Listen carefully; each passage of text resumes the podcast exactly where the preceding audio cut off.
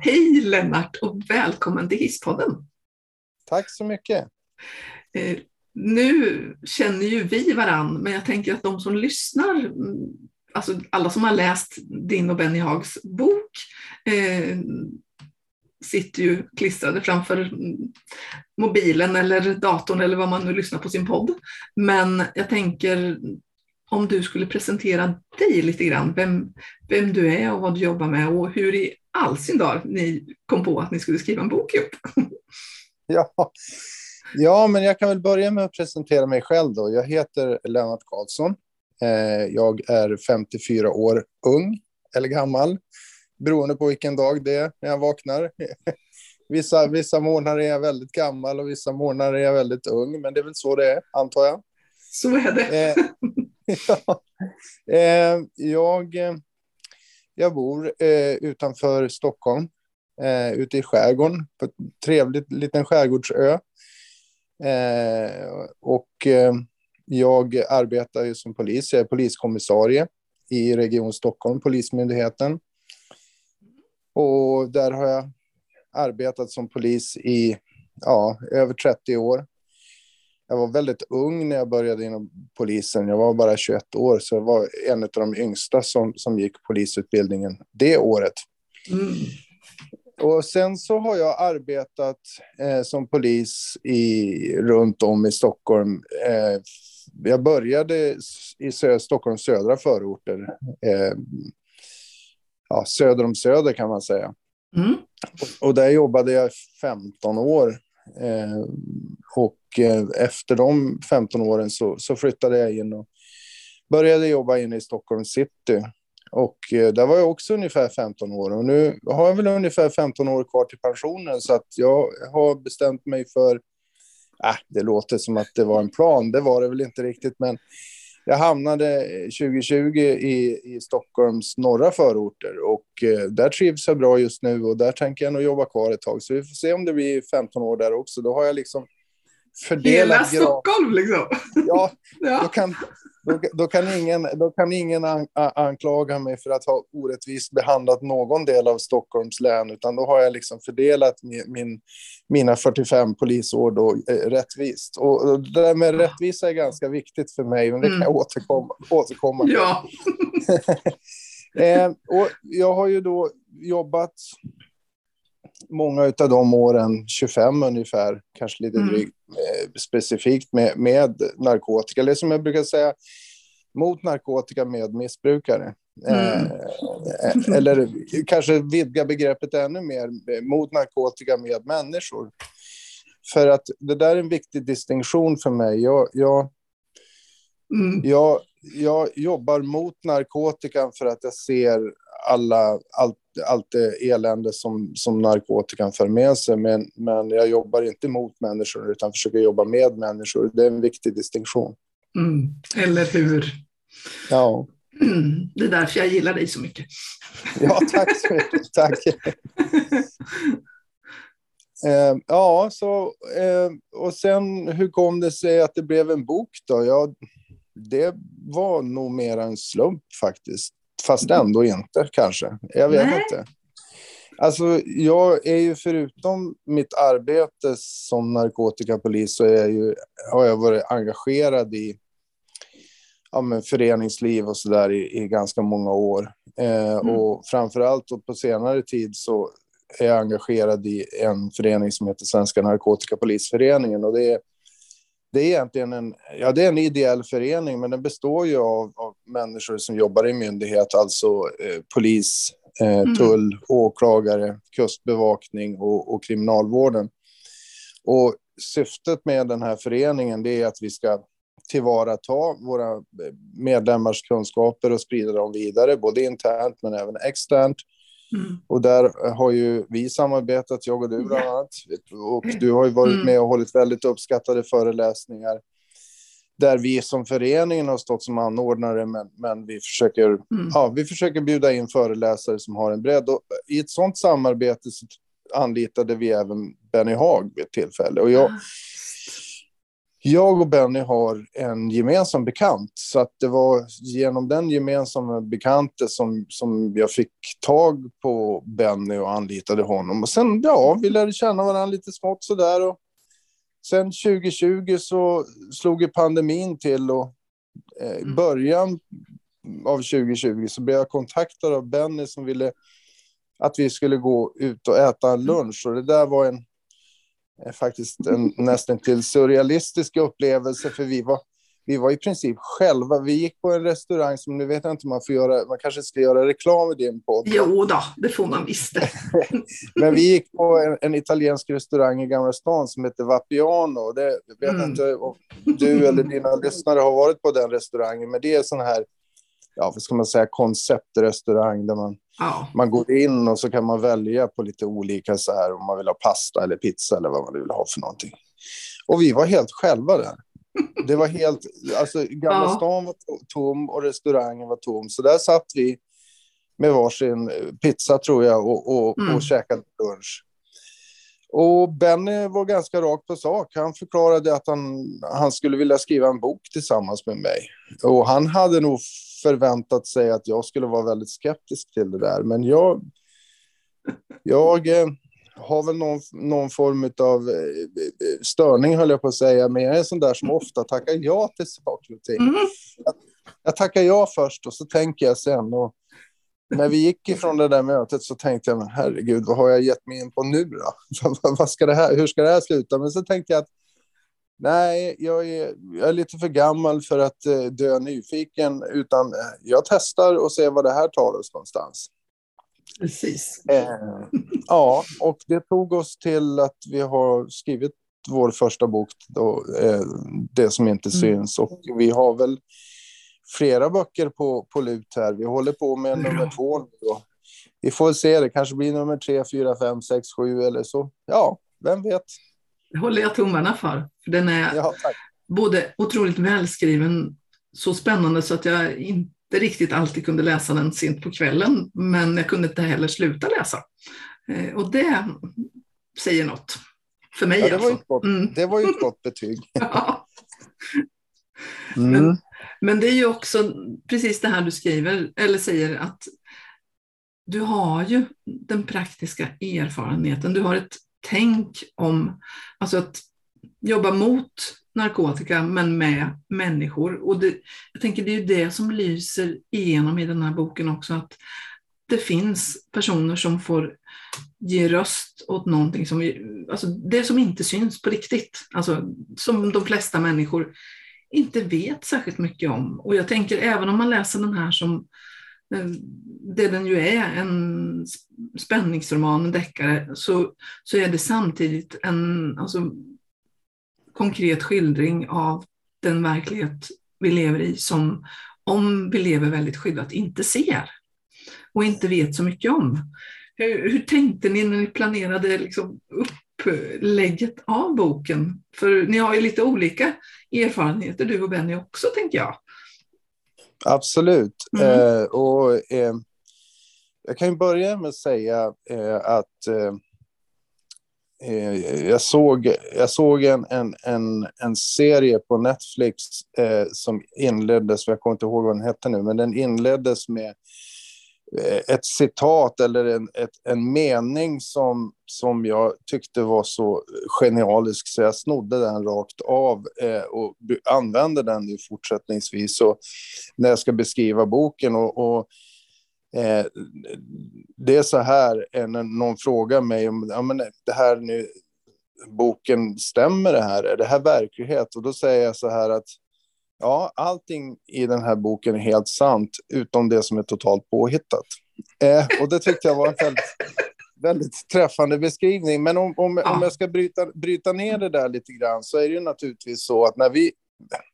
Jag tror att Benny från början hade någon slags tanke om att vi skulle skriva kanske någon form av reportagebok, men sen kom mm. vi ganska snabbt fram till att det kan bli lite besvärligt om man ska beskriva vissa saker. För det, en sak som är viktigt att förstå, det är ju liksom att eh, processen när, när, vi skriver och när vi har skrivit den här boken bygger ju väldigt mycket på att ja, den bygger ju väldigt mycket på mina erfarenheter och den bygger väldigt mycket mm. på faktiska händelser.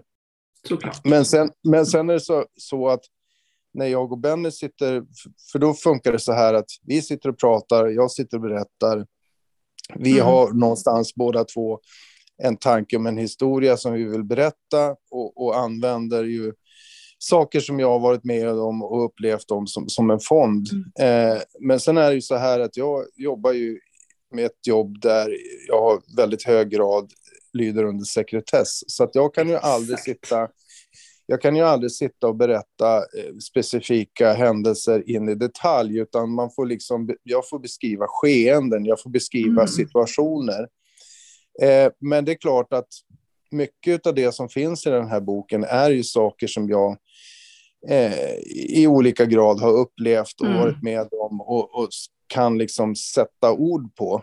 Eh, och eh, just den här berättelsen då i, i den här boken är ju, kan man säga, två stycken olika parallella händelser som jag har varit med om eh, på riktigt då, som vi har mm. vävt, ihop, vävt ihop till, till en historia kan man säga. Vi har fört ja. ihop de här och, och, och den första egentligen det första spåret handlar ju om mina erfarenheter eh, i mötena med de ensamkommande flyktingpojkarna mm. som kom 2014, 15, 16. Eh, som var, som var en, en, en, stor händelse i mitt yrkesliv i varje fall. Mm. Och det andra handlar ju om ett antal utredningar som jag har jobbat med eh, där, där män eh, missbrukar narkotika och även i, där, i, i, där, i den här miljön också utnyttjar eh, unga killar och där ja. det var så i vissa ärenden att unga ensamkommande flyktingkillar blev utnyttjade. Mm. Eh, sen har vi skruvat själva historien naturligtvis och, ja. och, och, tagit in saker som, är, som inte alls eh, är verklighet, men, men som, som man kanske får göra då för att göra historien lite mer spännande. Mm. Ja, för det, den är ju, alltså grunden i att bli utnyttjad, att eh, det finns verkligen sån här nätverk, för det gör det ju. Men att liksom skruva det eh, in i myndigheten på det sättet, eh, det är ju liksom, det är en twist som gör att det blir ännu mer spännande. Och jag ja. tänker också på det här generationsperspektivet på den här unga tjejen och hennes mormor. Alltså, det är ju mm. Janis, alltså det, det, är också så himla mänskligt och samtidigt också så väldigt verkligt. Båda de här historierna som liksom mm. finns till mm. grund, mm. tänker jag, är ju det jag har mött i mitt yrkesliv. Eh, men precis, jag har ju samma agenda som du. Alltså mot narkotika med människor.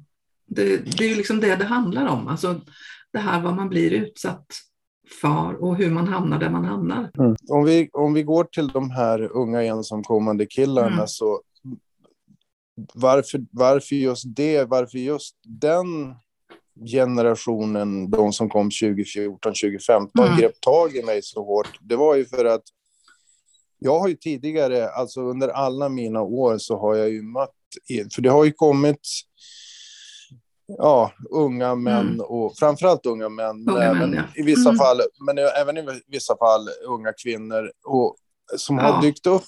De har dykt upp i de här miljöerna eh, och alltså, vi har ju haft flyktingkriser förut i det här landet. Alltså, vi hade mm. ju Balkankrigen, eh, vi hade Iran-Irak, eh, vi hade oroligheterna i Nordafrika.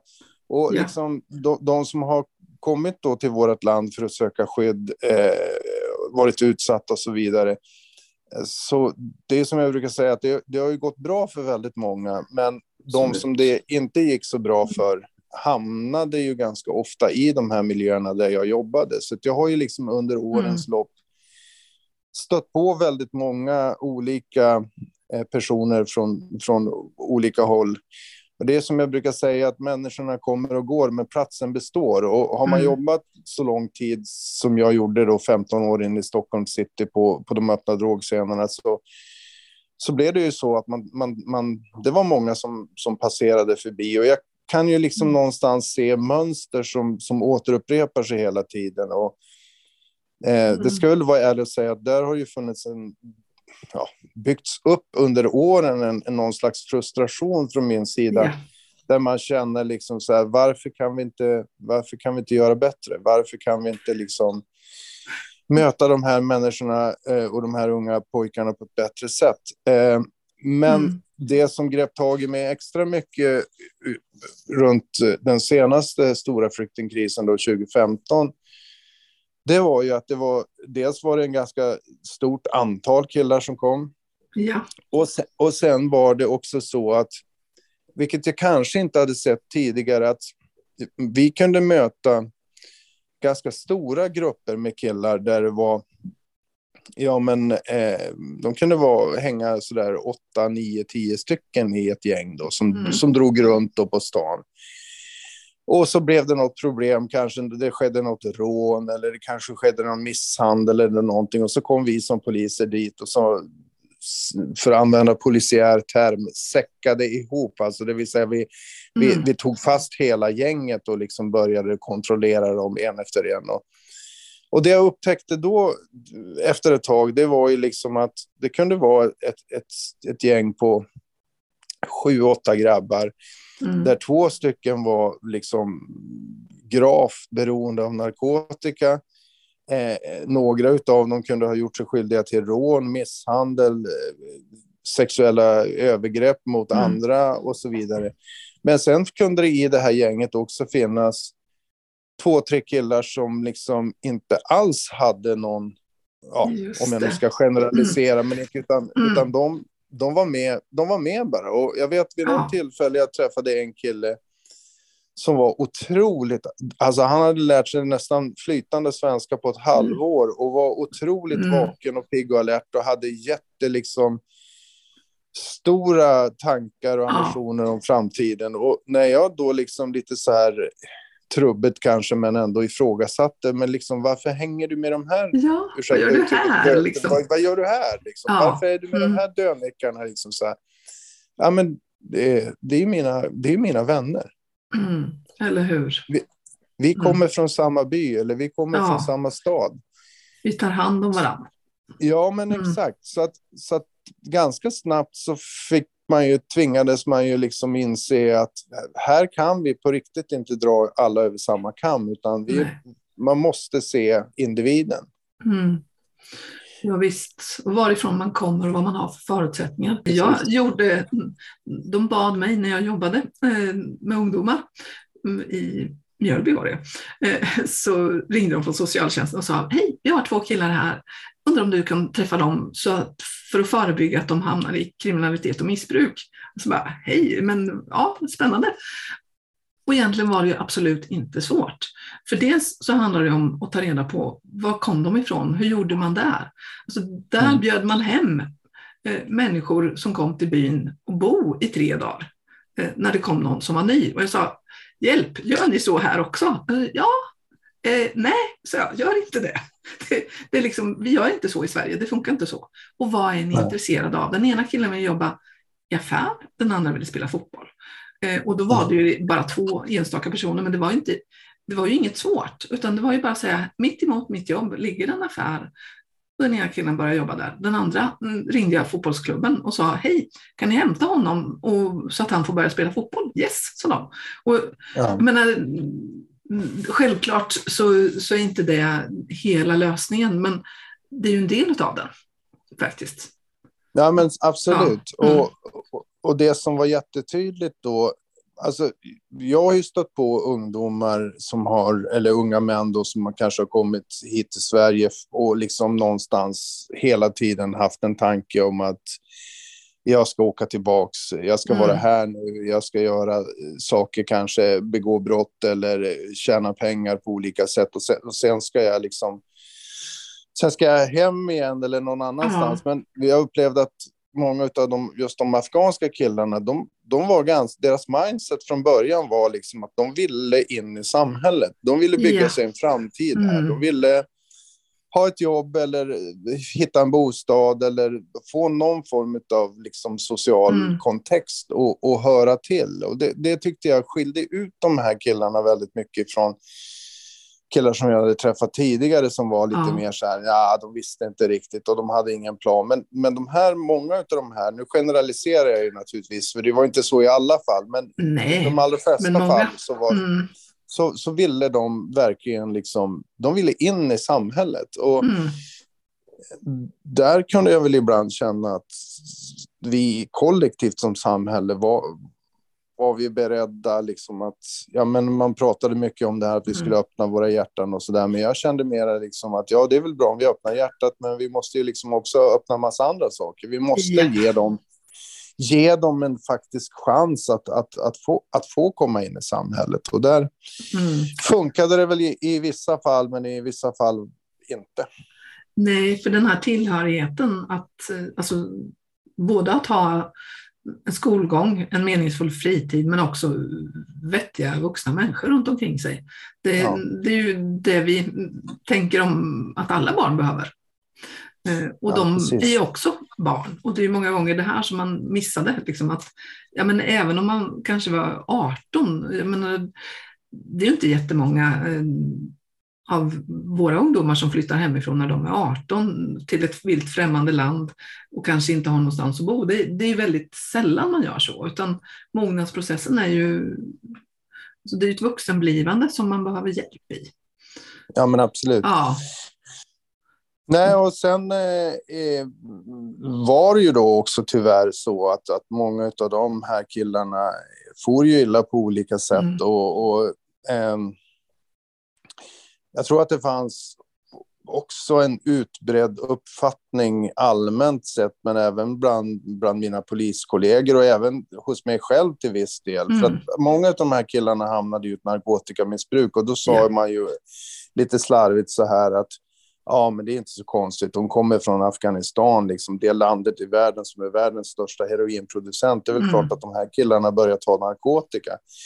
Eh, men det intressanta vi fann var ju när vi gjorde egna lite så här informella undersökningar. För jag bestämde mig mm. för att vi skulle under en tidsperiod på ett litet sådär ja, ett lite mera, inte så här polisiärt eh, sätt, utan kanske lite mera samtalsmässigt sätt. Prata med de här killarna och fråga om deras bakgrund med, med just användning av narkotika och så vidare. Och där, där blev vi ju ganska förvånade därför att det visade sig att den absoluta majoriteten av de killarna som vi pratade med hade ju inte använt narkotika mm. innan de kom till Sverige.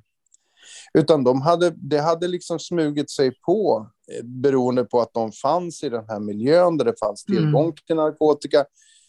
Och sen att många av dem hamnade liksom när de inte kom in någon annanstans så stod det ju kriminella individer ja. där eh, mm. som var beredda att öppna armarna och, och, och eh, använda sig av de här killarna i olika syften. Mm, eller hur? Alltså det här är ju, alltså hur hamnar man där man hamnar? Det finns ju skäl till det. Ja, mm. verkligen. Eh, och sen var det ju tyvärr också så att många av de här killarna blev, unga killarna blev sexuellt utnyttjade. Ja. Eh, och att det, som jag brukar säga, fanns, rov, fanns och finns rovdjur där ute som är beredda att, att, att, att eh, ja, utnyttja människor som hamnar i utanförskap. Och, och, eh, det, mm. och, och det vi såg ju då eh, och ser ju till viss del fortfarande, det är ju att det är människor som man ibland inte alltid tror att det skulle vara. Alltså människor som har Nej, ganska mm. liksom, högt uppsatta positioner i samhället som, som utnyttjar ja. de här killarna. Och det är ju, det är ju både skrämmande och obehagligt och eh, ja, eh, gör ju att man ibland knyter näven i byxfickan och tänker att ja. Ja, men eller hur. Och, och jag tänker det är ju det här som du ofta också pratar kring, alltså när, när du pratar om ditt jobb. Eh, att när man hittar vem det är som handlar droger så, så hittar man personer precis överallt. Och ja. kanske den man inte tror. Men det, det här handlar ju också om vad man använder drogen till och det här att använda den kopplat till att sexuellt utnyttja och bruka våld på en annan person är ju en av syftena ibland också. Och det bör man ju ja, våga prata om. Mm. Ja, men absolut. Sen ska man ju också säga eh, att om man säger att även, alltså, eller om jag uttrycker mig så här, alltså, jag upplever att det finns något slags cirkelbeteende i att vara offer och förövare. Mm, eh, och att, ja. att de här utnyttjar också mm. i, viss, i vissa fall kan ses som offer. Offer antingen mm. för ett eget missbruk eller ett eget Eh, ett, ett, ett ja. eget eh, psykiskt dåligt mående. Eh, eller också baserat på, på ja. ja mm. kanske vad man har varit med om och så vidare. och Så vidare. Så, att, så att det, mm. det, där det är en komplex problembild som, ja som många gånger är... Ja, det krävs att man, att man eh, att man, att man klarar av att be, bibehålla sin, sin, sin vidsynthet så att man inte bara Dömer. tittar allt för snävt mm. i frågan. Nej, och det, jag tänkte, jag lyssnade just på, jag pratar ibland om borderline, emotionell instabilt personlighetssyndrom. Så. Och mm. Då pratar man ju oftast om tjejer och tjejer hamnar inom psykiatrin. Men sen om man är pojke och har samma symptom, då hamnar man ju oftast i socialtjänsten. Och ja. det tänker jag att eh, det är det svåra, eh, att vi behöver se barn tidigt och det här med utsatthet och vad man har varit med om som, som liksom går för. Och det, beror ju, det har ju ingenting att göra med var man kommer ifrån, varken i världen eller i samhällsklassen. Men jag tänker det den här boken också ger mig Eh, som ju har, har, jobbat mer med kanske de mjuka värdena, inte själva eh, strafflagen så, eh, ger ju mig också det här som jag har mött så otroligt mycket när jag samarbetat med polisen i olika ärenden, det här mänskliga. Som du, alltså, att vara människa i ett svårt arbete och ändå stå på sig och stå för sina värderingar. Jag tänker det här behöver vi också prata mer om. Alltså, ja, men hur, ja, även om det inte är en lärobok så tänker jag att man alltså, kan också faktiskt stanna upp och tänka och reflektera och våga prata om utifrån den. Som, den är en fantastisk roman, eh, men den är också så otroligt tänkvärd. För det, det, är många saker som fastnar och som, som man bara känner att just det, nu, nu åkte jag nästan dit och började tänka att ja, men nu var, vilka då de? Nej, men det är ju vi och vad har vi varit med om? Alltså, jag har ju ofta en bild med mig där jag säger det kunde lika gärna varit jag. Och jag tänker mm. att så är det ju. Nu är det ja. inte det och det är jag otroligt tacksam för. Men mm. det, här, nej, men det, är väl, mm. nej, men det är väl det, det där som du säger nu på slutet tycker jag är oerhört viktigt. Och jag för min del växte upp i en, en miljö eh, och i en familj som, som var ja, nog så hundra procent perfekt som den kan vara. Alltså jag växte upp i en otroligt trygg omgivning. Eh, Norrlands inland på 70-talet. Mm. Det fanns inte egentligen som... Ja, det fanns narkotika, fanns inte i min, i min närhet. Eh, alkoholen naturligtvis var ju betydligt eh, större eh, närvaro på och eh, någonting som ja, alla ungdomar mer eller mindre drack och, och där. Men, eh, men just narkotikan fanns inte. Och sen växte jag upp i en, en otroligt harmonisk och stabil familj. Mm. Eh, och ändå så har jag under alla de här åren som jag arbetat haft precis samma känsla. Att hade mina förutsättningar varit annorlunda hade jag växt upp i en annan miljö. Ja, vad är det som säger att inte jag hade mm. kunnat vara en av alla de personerna som jag har mött genom åren? Och jag tror att man måste förstå att många gånger så vi, vi, vi letar ofta djupa eh, djupt liggande förklaringar till att saker och ting ska vara som de har blivit. Men ibland är det faktiskt, och det tror jag kan vara svårt för många att förstå och kanske acceptera, att ibland kan det faktiskt handla om rena tillfälligheterna som gör ja. att olika vägval så, så hamnar man i olika situationer och en situation leder vidare till en annan situation och rätt vad det är så så mm. har man hamnat i en situation där man inte alls hade tänkt sig från början. Och det, och det tror jag att man måste ha en, en, en stor respekt för eh, och, och, en stor mm. förståelse mm. för. Eh, det, mm. det, är viktigt för mig. Och sen, som jag sa i början, det här med rättvisa.